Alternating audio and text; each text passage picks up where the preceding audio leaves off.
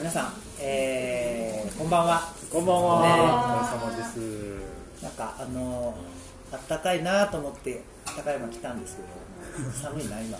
ね。寒暖差がやばいですね。えー、金曜日の夜のお集まりいただきありがとうございます。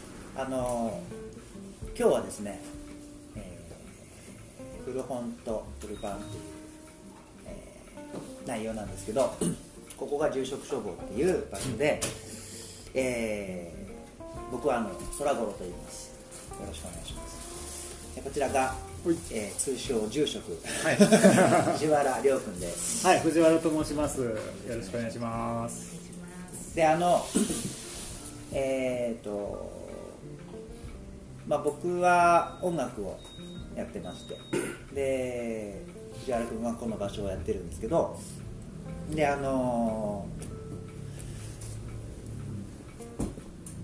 古本とか古い音楽とか、まあ、お互い共通して好きなものがあって、で、まあ、そこをあの皮切りに今日の夜思いついたんですけどであの、まあ、なんでここやってるかとか、えーなんで古本なのかとか、でなんで僕も古い音楽好きなのかなとか、ちょっと改めてちょっと、えー自分のことと藤原君のことを話しながらちょっと、えー前半はトークしていきたいなと思います。でなんかあの皆さんこのこういうちょっと目線が近い感じなんで、あの藤原君に何か聞きたいこととか僕に聞きたいことだったら何でも聞いてください。答えられる範囲でございますので えーで今日はなんかちょっと藤原君が藤原君がやってる、はい。ラジオのそうですね。ラジオやってたりするんで。あの声声 NG の方とかいますか？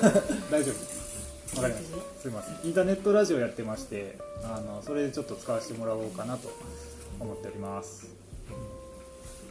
はい。じゃあえーっとですねあのまずなんで住職なんですかね。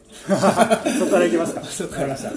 えっ、ともうこれは絶対もう120%お客さんから聞かれる質問なんですけど まあ一応あの大学で仏教の勉強を少ししてて、うんでえっ、とまあ京都出身なんですけど、京都の大学行ってで卒業して1年間だけ仕事して辞めてでバイクで旅に出るんですけどその時になんか旅人が集まる宿みたいなところがあってそこにまあ23週間いたんですけどそこであの仏教の話を僕いろいろしてたら「お前なんか住職みたいな」って言われてで その場であのバリカンで丸刈りにされるっていう。あそうそうそうそう。そうそうそうそこで丸刈りだったんだ。そうです。そうですそこからもうこのスタイルですね。そうそうそう。でそこでそうあだ名で呼ばれてたのをまあお店の名前にもしてしまったっ感じです。なるほど。そうそうそう。なるほどなんか結構あああだ名っていうか、うん。あの結構簡単にね言って決まってくるみたいな。あなんかねそうそう。お店もね 始めようと思って、なんてやろう。お店の名前どうしようかなみたいななんか僕あんまりセンそういうセンスないから あだ名でいいかと思って。だななんとか処方にはしたかったんですよ。結構僕最初古本屋さんやっぱりやりたいなっていうのでなんか古本屋さんっぽい名前っていうとなんか三月書房とか なんちゃら書房みたいなイメージがあったのでうんうんうんなんちゃら書房にはしようと思ったんですけど、うん。その頭につくの何しようかなって思っててそこをまああだ名の住職にしたみたいな感じですかね。なるほどなんかいいよね。ありがとうございます。すぐ覚える。なんかすぐ覚えた。住職志望って。なんかそうだよね。めちゃめちゃ、うん、僕もここができて住職処方って書いてあって変な店だなと思って。最初大変な人をやってるなと思って入ってきたからね。ありがとうございます。よかったね。なんかそこでだからある程度のその線引きじゃないけど、んうん。面白がって入ってきてくれる人僕も好きだし。そうだよね。そうそう。そういう人にまあ来てもらいたいなっていうのは元からあったから今となってはまあいい名前やなとは思いますね。まああの今まで行った全ての古本屋は大概変な人だった気がする いやまあまず僕の経験ではねなんか古本屋さんやろうみたいな人あーがそもそも変ですよね。そうね。中古レコード屋の親父とかそうだよねああ確かにね。そう。ですよねであのーまあ高山っていう町であいついつ来たんでしたっけ？えっ、と高山に来たのは僕は2018年に高山に来たんですけど。じゃあ似てるので、まあ、僕はもともと高山だけど2018年にあの引っ越してから。うん、なるほどなるほどそっかそっか。そうっすね。時期だったんだね。意外とね、うん、お店自体は2021年の5月から。あここはね。って感じですね。そうそう。僕は高山にいるのはだから5年目になりますね。でもここはもともとあの、えー、と別のゲゲストハウスだったんですそうですね。宿をやられてたところを、まあ、引き継ぐような形でお店にしてるんですけど。子供の頃はねここはね材木置き場だったよね。そうそうそうそうそう。そうなんですよ。で今もね材木木田産業かなここいや昔からの材木のあれですよね材木屋さんの建物だったよな確かね、ここはあの天井が高いのがあそこにヒノキって書いてあるのがあちょっと見えるかってけどあそこ。にだからヒノキをこう立てかけるためにこんだけ天井が。そうそうそう高かったっていうね。そうそうそう。そうそうここが材木屋で、うん。そこはもう全部なんで飛騨産業の工場やったんかな、なんか製材所と製材所か。集積場みたいな。うん。この辺はそういう多分市場やそんな感じだったらしいです材ね。木市場やねうん。駅裏のね、なんかそういう場所で昔なんかちょっとすごい暗いイメージがあったんだけどねなんか。ラーメン屋だけがな。キラキラしとったよね。あそうかそうか。文化会館があって。そうそうもうなんかだいぶ変わってきて、たうんうん。品種はだいぶ変わりますうん変わったっていうね話聞きますね。まあでもなんかここに古本屋ってなんかいいね、ありがちとうございます。ょうどよかったうねん、なんか結構街外れうん。じゃあ街外れじゃないですか、うん。駅からは近いけど、あまり観光観光してないから、かえってそれは良かったのかなと思ってて、まあ、もちろん観光の人にもね来てもらってうん。古本パッと買って。なんか駅近いから、うんあの電車に乗る時に読む本みたいなのをここで買ってもらうみたいなのはすごいいいかなと思うんですけど。そうそうそうそう。そう文庫本ね1冊100円でそこで外に出してるやつとかをパッと取ってでそれで読みながら帰るみたいな。そうそう。そういうのは結そう構。うん。で古本屋ってまあまああのいい古本まあ価値のあるものをね、それなりの値段するけれど、うんあまああの今日も100円の本とかいっぱいあるじゃないですか、あはいうん。それでまああのはっきり言っちゃえば、そんな儲からないじゃないですか古本なんか儲からない。一口に。儲からない商売の一番もう代表みたいな感じですよね。そうそうそうそうで、はい。でも、うん。いや古古本屋やりたくてはいはいはい。こうやるっていう、うん。その、うん。あのまず、うん。なんでかなっていうのは、うんうんうんここ来た時から思ってたんですけどなんで古本なんですか？うーんとですねまずこう、まあ、高山に古本屋さんがなかったんですね、僕が来た2018年とかの時は。いわゆるあの大手チェーンの山陽堂書店さんが古本扱ってるぐらいで個人の古本屋さんとしてはほぼないっていう状態。で僕結構、まあ、さっきも言ってたみたいに旅をするのがすごい好きでその旅先で古本屋さんとかまあ本屋さんに行くのがすごく好きで、あのーそこの土地の古本屋さんって結構その土地の人が読んだ本が集まる場所みたいになっててなんかそれを僕見るのが結構好きだったんですよね。その土地の人がどういう本を読んでるかとかがその棚から垣間見える瞬間とか結構その本やっぱ土地によって古本屋に置いてあるものがやっぱ違うもんね。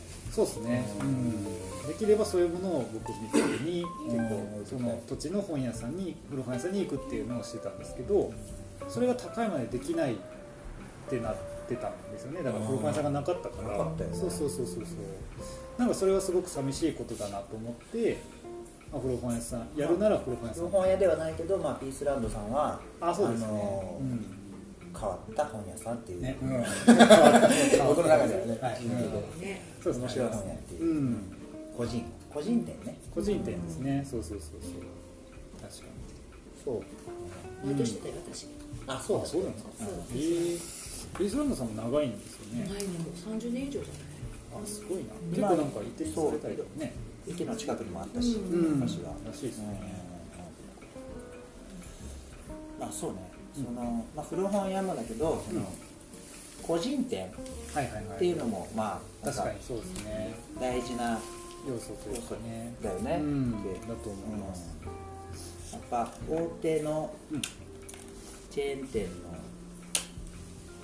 本屋にできないことそうですあるしうん。すごくなんていうのある意味うん。偏るじゃないですか、なんかああその古本屋さんの趣味とか好きなもの。うん。だから、うん。なんだろうなあのその偏りに出会える場所というかね。はいはいはいはい。そういう場所かなって思うんですけど、うんうん。であのまあそうね、まあ、なんで古本屋ってっていう話でまあ僕もえっとなんでこういう音楽やってるのかなとかうん思ってて、うんであのうんまあもともとはやっぱぽあの20代前半で、うん。あのえー出会った人たちに発そうね。出会っまあ音楽とかはもともと好きだったけど、うん。あの一人でうんまあ、歌って一人で旅にし旅をして、うんっていう人たちに出会って、うん。うんあこういう生き方あるんだなって僕もそんな感じでしたね、うん。あのうん旅に出たきっかけ自分で作品を作って、うん。それを歌いに行ってうん。聴いてもらってでそういうなんかあのすごく個人の力でうん。なんか生きてる人たちにうん。若い時出会って、はいはい。まあ、すごい魅力的でそれがね、うん。でどんどんどんどん自分でもやるようになったんですけど、うんね。まあ、だから個人店やってる人は好きだし。うん。なんか、そうあのですね魅力的に見えますよねうん。あえて行くと行きます。店行くとしたら個人店を選ぶかなそうですねいうのがあるね。うん。そうそこにこう幅があるのがいいですよね。だからチェーン店とかって多分うん。こう幅をそのよよし悪しの幅をどんどんなくしていくことが結構正義というかそううんうんうん。うん味の幅とか接客の幅とかをどんどんなくしていくようなうん。仕事ぶりになると思うんですけど、個人店って本当に点でバラバラでめっちゃ丁寧な時もあれば、うん。なんかクソ不愛想みたいな。そうそう。でも時にはそのクソ不愛想が良かったりするんですよ、ね、特に古本屋さんの店主とかは、うんうんうんうん。なんで来たみたいなあ西に来たみたいな。そうそう。ことを言われはしないけど、うん。そんな態度で取られるんですがなんか最近の人たちってそこにあんまり免疫がないなっていう気がしててだからよくされるとは思って当たり前に思っててそうそうなんかそういう経験を一つ古本屋さんとかでするとなんか普通人ってこういうもんだよねみたいなのが結構なんか感じれたりするのがそれこそ個人店の良さかなっていうそうなんか幅があって当たり前そう揺らいでて当たり前みたいな個人店でしかそれこそ味わえないのかなみたいな思いますね。あのもうすっごいあのまあ古本屋もはいはい。金からキリっていうかそのいろいろあって 確かに。僕の経験では。うん。ものすごいあのいっぱいあるんだけどああはいはい。本がうんうん。あの置き方が雑すぎて全然あのこれ売ってますか？みたいな。これ売り物ですか？みたいなやつやるとか床に積み上げてやるやつとかね、うん。うん。ああいうのいいですよね。なんか店主さんが、うん。あの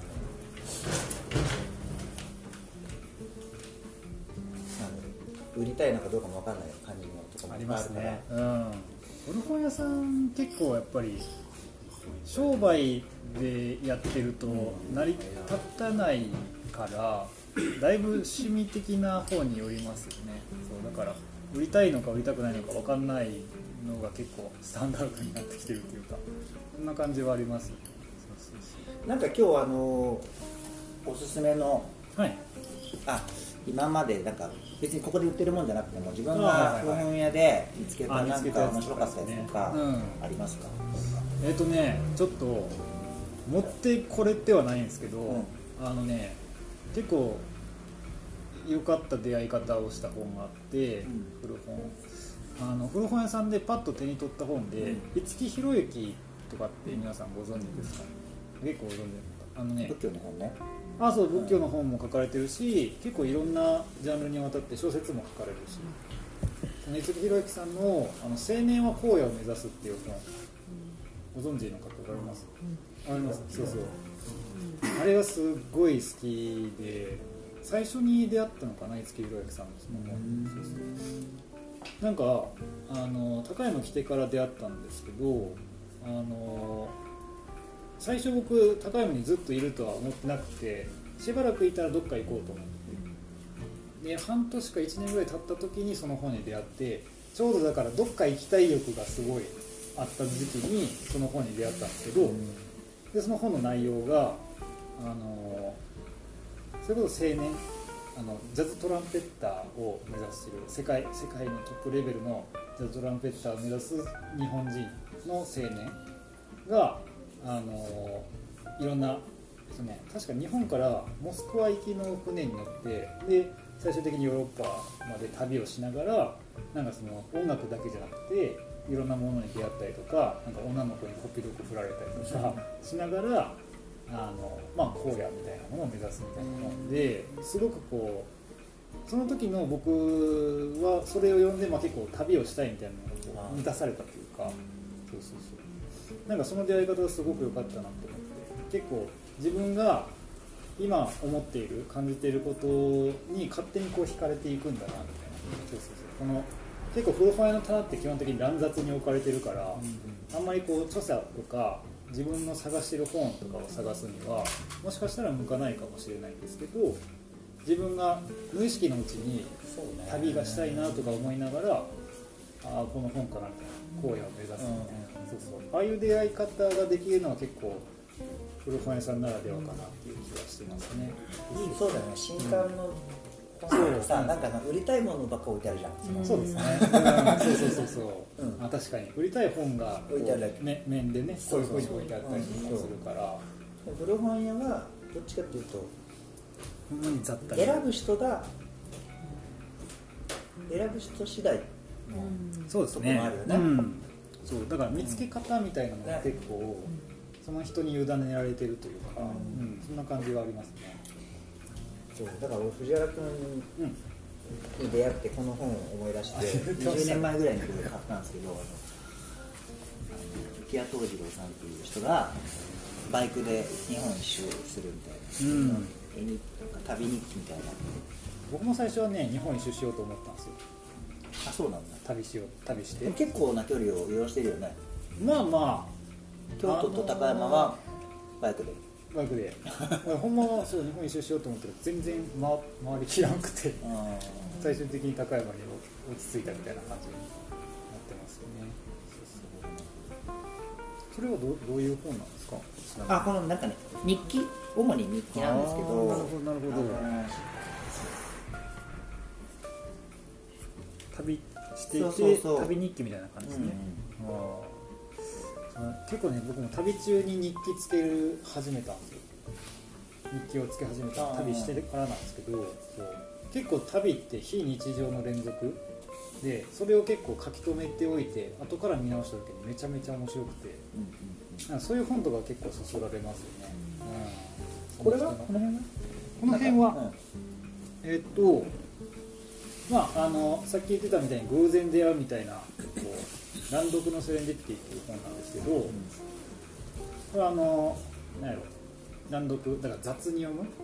雑に読み漁っていく中でセレンディピティってあの日本語で訳すと多分偶然性みたいな風に言うんですけどまあ偶然出会うものに良さがあるよねみたいなこう内容の本。なんか今回のテーマちょっとぽいな。ああなるほどね。これもちなみに古本でこれ100円100円で売ってます。山陽堂書店さんで。結構だからね山陽堂書店さんとか行ってもあのこういう掘り出し物的なやつ結構ありますね。皆さん本屋さん。行ってください。っていうような感じの本。あとはまああのこれめっちゃ面白かった。本で床が抜けるのかっていう。よく「お前そんな本買ってきたら床抜けんで」みたいなことを言われたりすると思うんですけどそれをマジで検検証じゃないけど 昔の文豪の人井上東とか、それこそ五木ひろゆきとかが、あの本で床が抜けた話とかをエッセイとかに書いてたりするんですよね、まあ、なんかそれを集めてみたいな話ですね。床が抜けてしまった人たちを探しに行くって書いてます そうそうそうそう本を書くために増殖する資料の本をどうするか。そう本を書く人って本めちゃめちゃ読むから。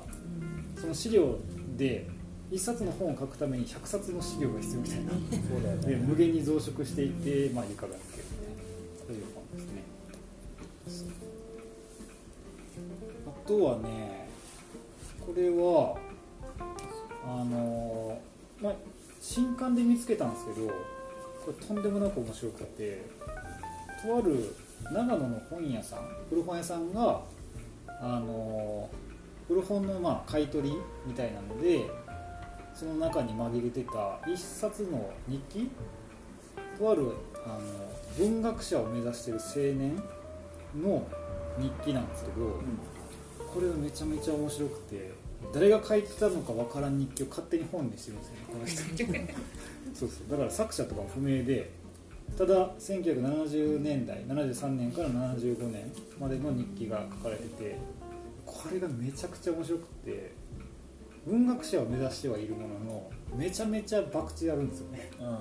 うん。んであのパチンコで何千円負けみたいなのが毎回書かれてる。ちょっと読んでみるとうんとね11月23日今日は休みだしゆっくり眠っていようと思うのだが何せ外界がうるさいために床から出る？表は埃っぽい寒々とした天気である。1000円借りてパチンコ。本を2冊買う。中国戦懲役人の告発。11時30分やっとやっと読み終える。酒を少々飲んで寝る。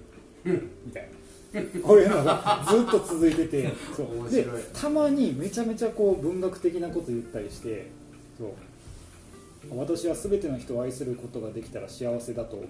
みたいなこととか世の中の人はあまりにも多くを望みすぎる。地位と名誉と財産と生命と知恵と点々点みたいなこと書かれてたりとか。なんか節々にめっちゃいいこと書かれてたりでも基本的には博打なんだそう博打。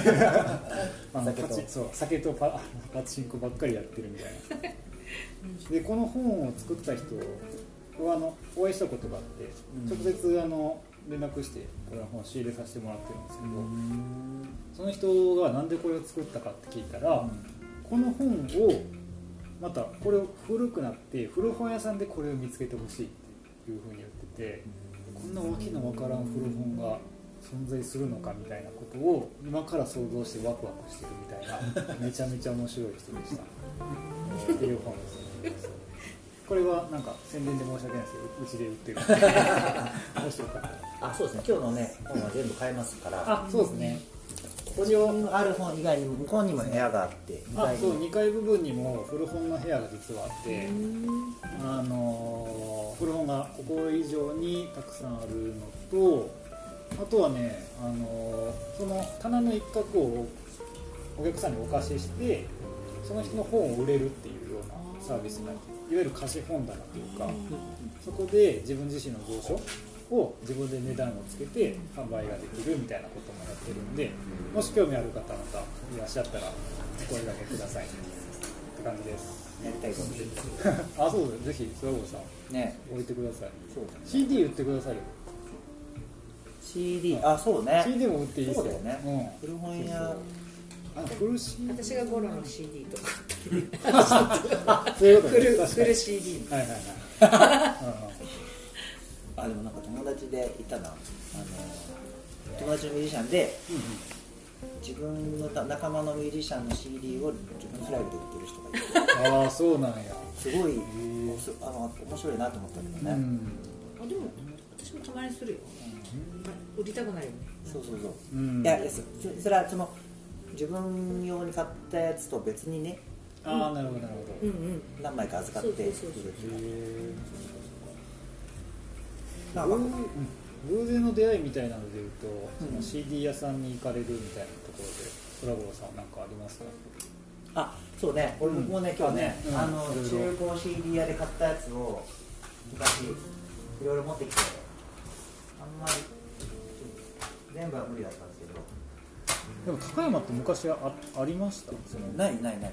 昔からないんかやっぱり古 CD 屋さん中古 CD 屋あ CD 屋はあったんだけどうんあのそこにあったよね。ゲゲオでおかひょうとかさなんていうの？楽器屋さんとかあー。そういうとこで買ってたね。レンタルビデオがさうんうんうん屋さんがああっってたあった。ラそこでラッキーの近くにな。そうそうそう。へここでなんか CD, CD 持っとったようん取ったな。中古っていうものはなかったね。ーああそうなんあのやっぱ都会行ってから。うん。中古なる CD とか。をゼロでゼロっていうお店があったゼロ。ああったな。え。それそこ中古屋だったっけ？中古屋。中えうん。えそれ駅前だいやだからその古本もそうなんですけど、はいはいはい。古中中古 CD 屋行くと、うんうん。視聴器なんかないじゃないですか。あーのタワレコとか行けばね。うんあの頃でも視聴できる、うんうん買う前に。だからあのジャケ買いするしかなくて、そうですね。中古 CD 屋、うんそういうのでまああのその中でジャケ買いしたやつ。趣味を見せる ですね。あの古い昔はこういうコンピアルバムコンピ CD っていうのがいっうん。ぱいあって今もあるけど、まあこういうのであの古い音楽いっぱい聴いてたんですけど、あの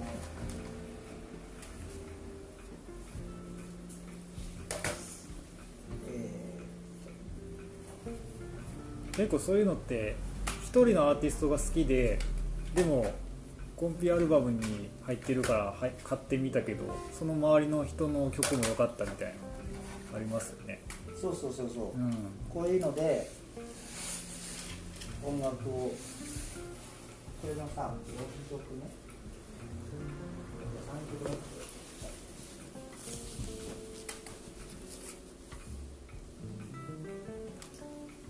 なんかこの昔のロックンロールと,、ズのジャズとかうのやんつを、多分一番最初に中古 CD で買った覚えがある。ええそうなんや。なんかでも初めて買ったやつは結構覚えてますよね。覚えてる。うん。僕もなんか初めて読んだ本とかす1000ごい。円ぐらいだったんですよえー。今でもなくなりましたよね。古本屋さん以上にその古中古 CD を買うっていう場面ってだいぶなくなったような気がします。CD をね。買わないからね。私自分の CD が中古で売られてたのを発見したことがあって。あそうなんですか。あらあら。結構なんか相当複雑な神経 ああそうなんや。まあ誰かが買ってくれたけどはいはいはい売って確かに確かに著者でもねそういうことをおっしゃる人いますね。あ自分の本がうん。古本で売られてるっていう。基本的にでも好意的な人ですよね。本に関しては。これあの「サマータイムブルース」って言うんですけど僕あのこの歌をあこれ清志郎の歌じゃんって思ったんですよ。最初聞いた時に。であの清志郎では知ってたけどあの清志郎はこの替え歌で歌ってたって言ってそれを知らなくてあこれが原曲なんだっていうのをああ古中古 CD 屋に行かなかったらこう知らないままね。知らないままっていうか、そういう出会いが結構うん。古い CD もあるよねなんか。確かに確かに。そのカバーの方が有名になっちゃって、で中古 CD とかでしか出会えない人しか原曲歌ってないみたいな。うんうん。そうそうそう。面白いですねそれは確かにあとねあのこれもあのすごい好きでうん。今でも聴くんですけどえあのマイケル・ジャクソンはジャクソン5っていうのみたいなあはい。コードのあのやってて、うんうんそれの CD でええ。これめちゃくちゃいいんですよ。そうなん。これはあのき出したらちょっとななくなっちゃうけ止どまらんやつや。あとあのー昔あのーサウンドトラックってすごい流流行ったというか、はいはいはいはい。今は全然そんな CD ないけど、サントラね。まあ、あまああるっちゃあるけどその、うん。いいよね。サントラ大好き。サントラから知る音楽っていっぱいあってああなるほど。映画のね。うんうんであの多分一番最初にあの中華で買ったサントラの CD へ懐かしい。そう。ねこれ。これがめっちゃ流行って。どれぐらいの時のやつですか？90年代。うん。やろうね私が高校ぐらいの時の映え画もっと前か。ー確かにサントラ欲しいってなる映画ありますね、そうそう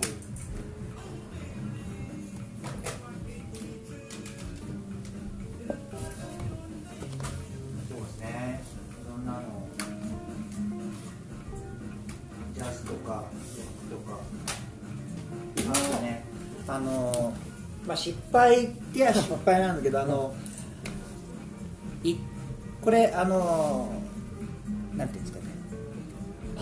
パンクバンドなんですけど、へあの1曲だけアコースティックな曲が入っててすごいいい感じのね。であのそれを最初聞いたんですよ。だ誰かに聞かせてもらってでうん。どういうバンドかって。うん。で買ったらそのギター曲も入ってなくてあの 全く違う音楽だったあーはいはいはい。っていうそういう CD だから。まあそれはそれでねあのまだ全く新しいものに触れるっていうかね。そうそうそうそう。うん、予想もしえなかったところがバーンと横から殴られるぐらい そうそうそうそう。あれも実は良かったりするんですよね。そうそうそう結構本もやっぱりそういうとこありますよ、そうそう。あなんていうの。人っていろんな面があるんだなみたいな、確かにね。ミュージシャンもいろんな曲作るんだなとか。あそういうそう。なんか出会いが。こうこういう作風の作者の人の本を買って、うん。今回全く違う作風であでもこういうのもいいやみたいなね。あそうね。りますよねそこも偶然の出会い。ねまあそう、まあん。いいやと思ったりあーこれはないなっていうのもあ,、うん、あったけど。ねそう、まあ、そういう面白さがうん。うんまああのー中古？はい、そうですね。あ剣にはないうん良さですよね、偶然に出会うこと。で今日話したかったことのもう一つは、うん。その今は、うん。あのネット？はい。とアマゾンとか。そうですね本当にピンポイントでうん。欲しいものを買えるじゃないですか、うんやっぱりその中,、まあ、中古のものもネットで買えるから。そうですね、うん。うん。そうなんだけどあのみんな失敗をしなくなったなと思ったんだよね。そうです失敗をする経験みたいなのは、うん。失敗をしないように生きることが、うん。結構こうせ正義じゃないけど、失敗しないように失敗しないようにっていうのがね、うん。どうしても出てしまってるなっていう気はしますよね、なんかその、買って後悔したうん。本とか CD とか、そういうのも含めて、う今の自分が結構あるから、そうなんですよね。あのー遠回りっていうか、うん。うん。その遠回りするこあえてあえてこう。正解のものだけ選んでたら、うんうんうん。こういう余裕がなくなるそうとかね。余裕だよね。うん。余裕が、そう余白の部分が結構うん。大事かなと思ってて、うん。最近は特に。その余白が生まれないからうん。なんかいろいろうまくいかないみたいなことが。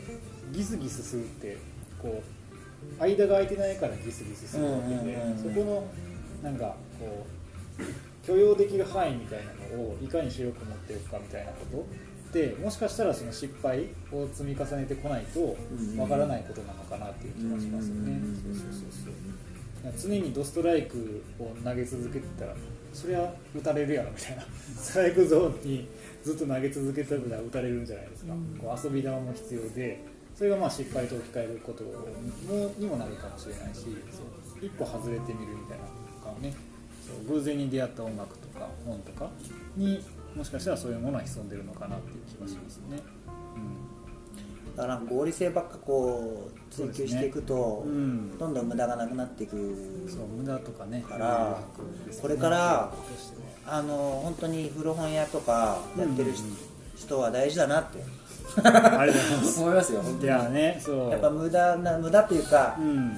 あのいろんな出会いをくれるうん場所っていう意味でね、そうですね。すごく出会いの場ではありますよね、うん。ま、なんか全く知らないもの未知との出会いというかそういうものはやっぱり特に古本その、うん。自分が先にね僕が言ってたみたいに無意識に求めてるものに手が伸びたりとかそれこそ本もジャケ買いができるから、こんな内容の本っぽいなと思って絵を見て買った本がうん。実は内容全然違った、でもなんかあれ意外と面白いみたいなこととかもあってそういう偶然の出会いはやっぱり本屋さん古本屋さんの醍醐味かな、うん。そううん苦しいでうん。うん。って感じですね。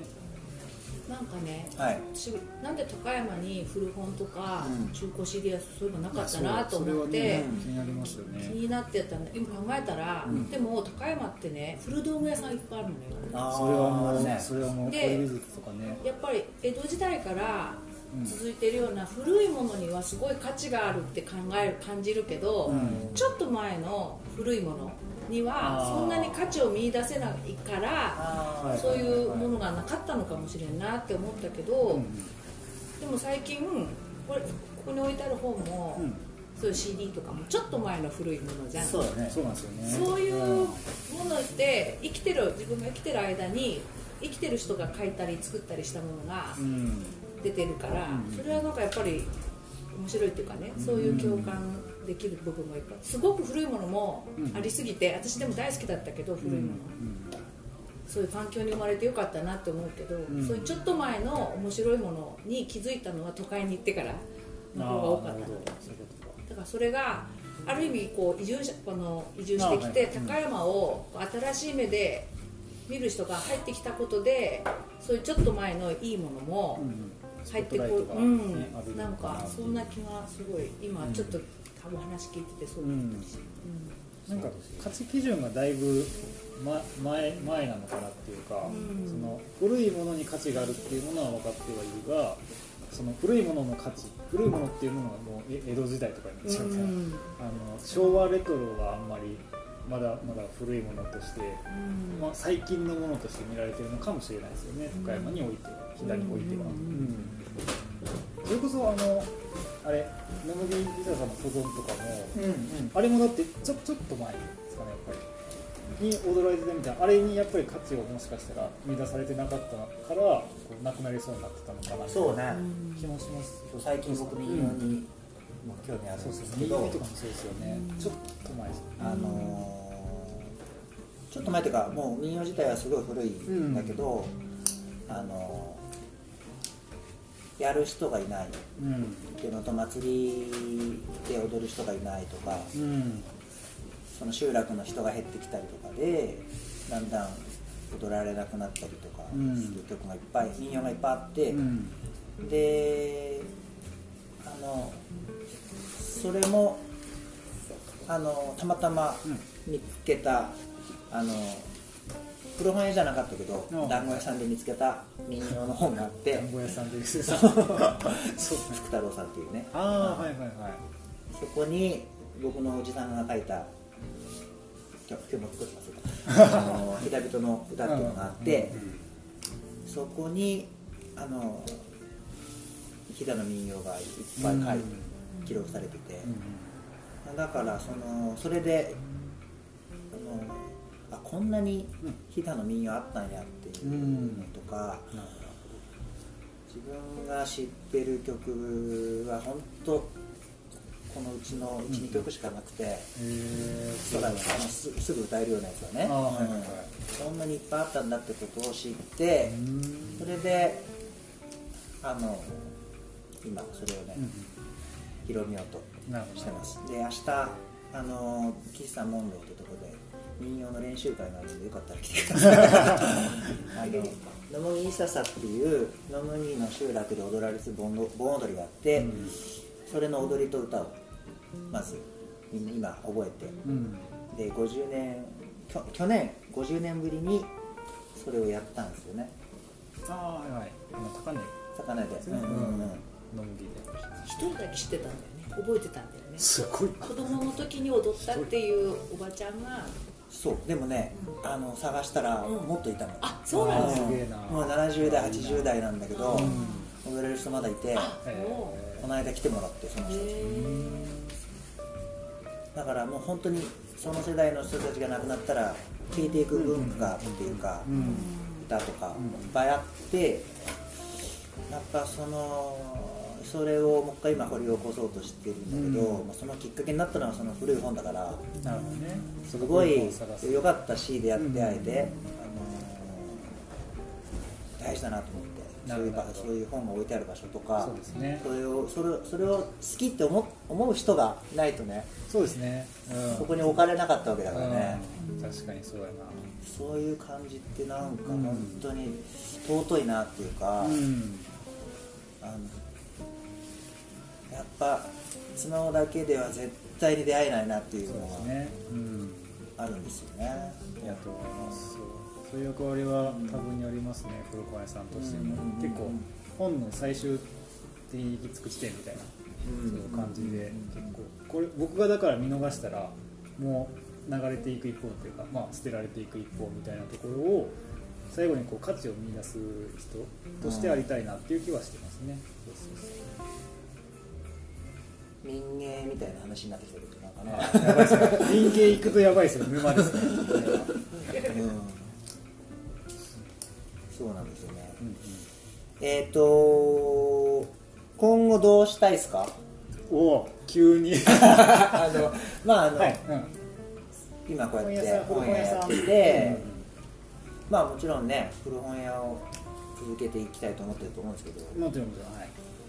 そうですね。まあ、うんその一つやっぱりお店始めた時から思ってることがやっぱりその本を読む人が増えてほしいなとかっていうところから発信して、まあ、古本っていう文化ですよねやっぱり。それをまあ高山、まあ、元からあったとは思うんですよ古本屋さんって。全くなかったっていうわけではないはずやから。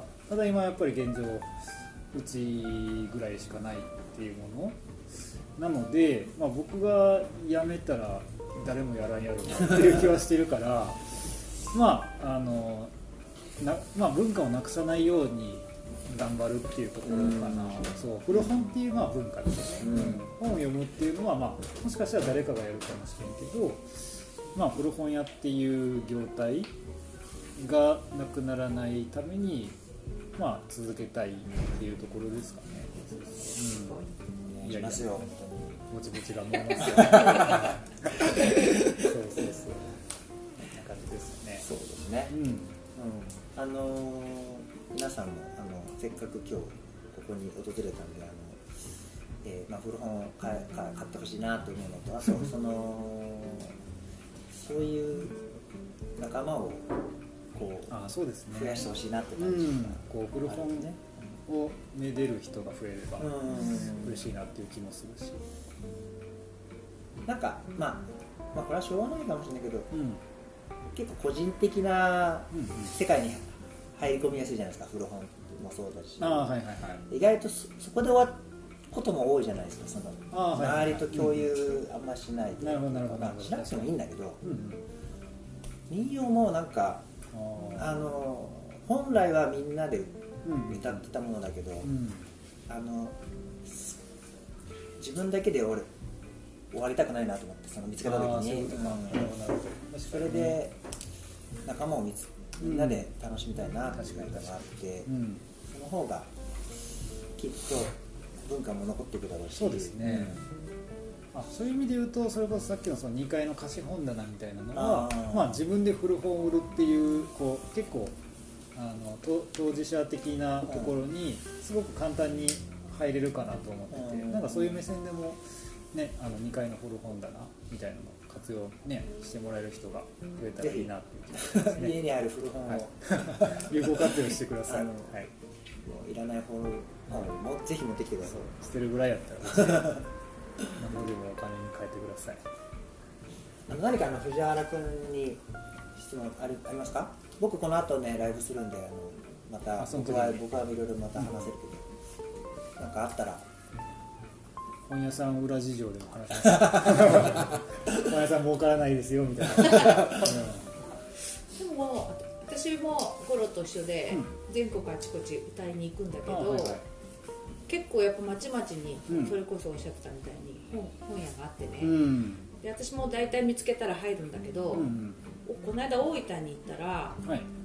鴨鹿書店っていうあすごい大きな古本屋があって、うんでもそれはなんていうか古いビルもものすごい古いビルをうまく使って最近結構ありますよねそう。そういう地方に。なんていうのかな程よくおしゃれで、うんいやわかる。新刊と古本と両方置いてあって、うん。だから若い人たちが、うん。うんまあ、もちろんあのいろんな年齢の方が来てて、だけどそこね流行ってたの。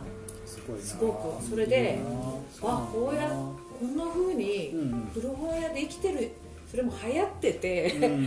でまあ、もちろんこうやってコーヒー飲めるようなとこもあって、すごいなと思ってでもそこがなんかやっぱりそれがあるだけで文化なんか大分の文化レベルの高さを感じたというかそうですね。なんかそういうのありますね。うんすごいな大分すごいそれで好きになっちゃったでしょ、いいよねそれだけで。だからやっぱりそういう場所があるっていうまずここにこれを作ったっていうことがやっぱりすごい素敵だなと思う。からいやいや続けてほしいっていううん長くいてねっていう。なんかねうんまあでもよそ流れ物っていうかみんなよそ者大体よそから来た人がいろんな面白いカルチャーを持ってきてこうやってることが多いから、うんうんうんね。そう。まあやっぱりこうも持って入ってくるみたいなのは結構まあ誰でもできるとは言わんけど、うん。まあ、もしかしたらそこで終わっちゃう人が多かったのかもしれないっていうか、まあやっぱ文化も根付かせるのが一番難しいなとは僕も思ってて、まあ、根付かせるイコール続けることかなとも思うしそう。やっぱり続けていくためにどうするかっていうことを常に模索しながらやっていくしかないなとは思いますよね。そうそうそう。そうだ。それでねそのなさい鴨鹿書店でうんうん。ナイスと思ったのが、うんうん。コーヒーチケットがあって、コーヒーチケットの裏側に、うん。あなたの好きな本好きな映画、うん好きな音楽を、うんよかったら教え教えてくださいって書いてあって、はいはいはい。で書いて、うん。そのチケットを渡すと、誰かがうん。そのチケットをもらうんだよね、そのコーヒーチケットあを回しコーヒーチケットみたいになっててで次の人がうん。あなんかこういううん。おすすめの本とか、音楽とかが書いてあって、いいな。めちゃめちゃ偶然性が、ね、そうそうそう、それをすごい大事にしてる本屋さんでもあって、えー、面白いな。そうそういうなんかいろんなアイデアがあってすごいなと思って、いいね。そう。結構だから古本屋さんとか本屋さんもまあ社用産業みたいに言われるかもしれないですけど結構やり方一つで、うん。あの全然やれるというかあの本屋さんなくなる一方みたいな話に歯止めをかけるのは多分そのアイデア勝負なのかなとは思ってて、今まで結構やっぱ本って普通に売れてたんですけど、あの置いとくだけで売れてたんですけど売る努力をちょっとしなくても売れてた時代はもうすでに終わっていて、本来の売る努力っていうものをでも考えれば考えるほどいっぱい出てくるからで本っていうものは結構どんなジャンルにもリーチしうるから何と掛け合わせることもできるしなんかそういう販う、まあ、売り売り方みたいなのは僕も結構考えていきたいなっていう気はしてますよね。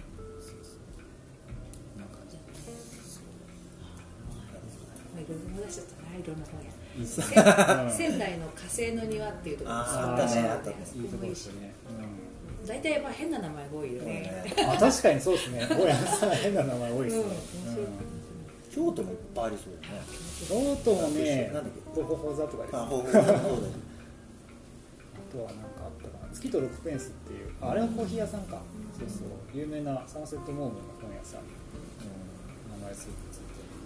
東京がすごいよねやっぱりそう古だ本ね。そうですね。こ。の間神保町とか行ったけどなんかすいや、まあ、すそこはねごいね、うん。本当にすごいね。もうあそこはもう、あの日曜日定休のお店多いんですよ、神保町って。僕日曜日に行くようにしてますね。それでも空いてる本屋さんいっぱいあるから、日曜日に行かないと一生いるなって。そうそうもう閉まっててくださいみたいな絶対さ古本とカレーとコーヒーってなんかセットだよね ああそうですね。結構そこで語られがちですよね。面白いですよね。なんでだろう。なんでだろう。の何なんだろうなノスタルジー。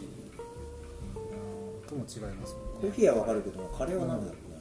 カレー。みんな好きだ古本みんな好きか。カレー食べながらよく見るかなああれか。色か色かな？茶色っぽい全部。あそういうこと。黄ばんでるみたいな。古本黄ばんでるみたいなことが。確かに。コーヒーも茶色。でもそれはもしかしたらあれじゃないですか。神保町っていうものが生み出したそのあー。3つなんじゃないですか。そうかもしれない。古本とカレーとそうそう全部神保町にあるもんあるね。全部あるみたいな感じですけどまあそんな感じでちょっと前半これぐらいにしようかなと思うんですけど、い。えーというわけで住職処方の藤原君でした。ありがとうございます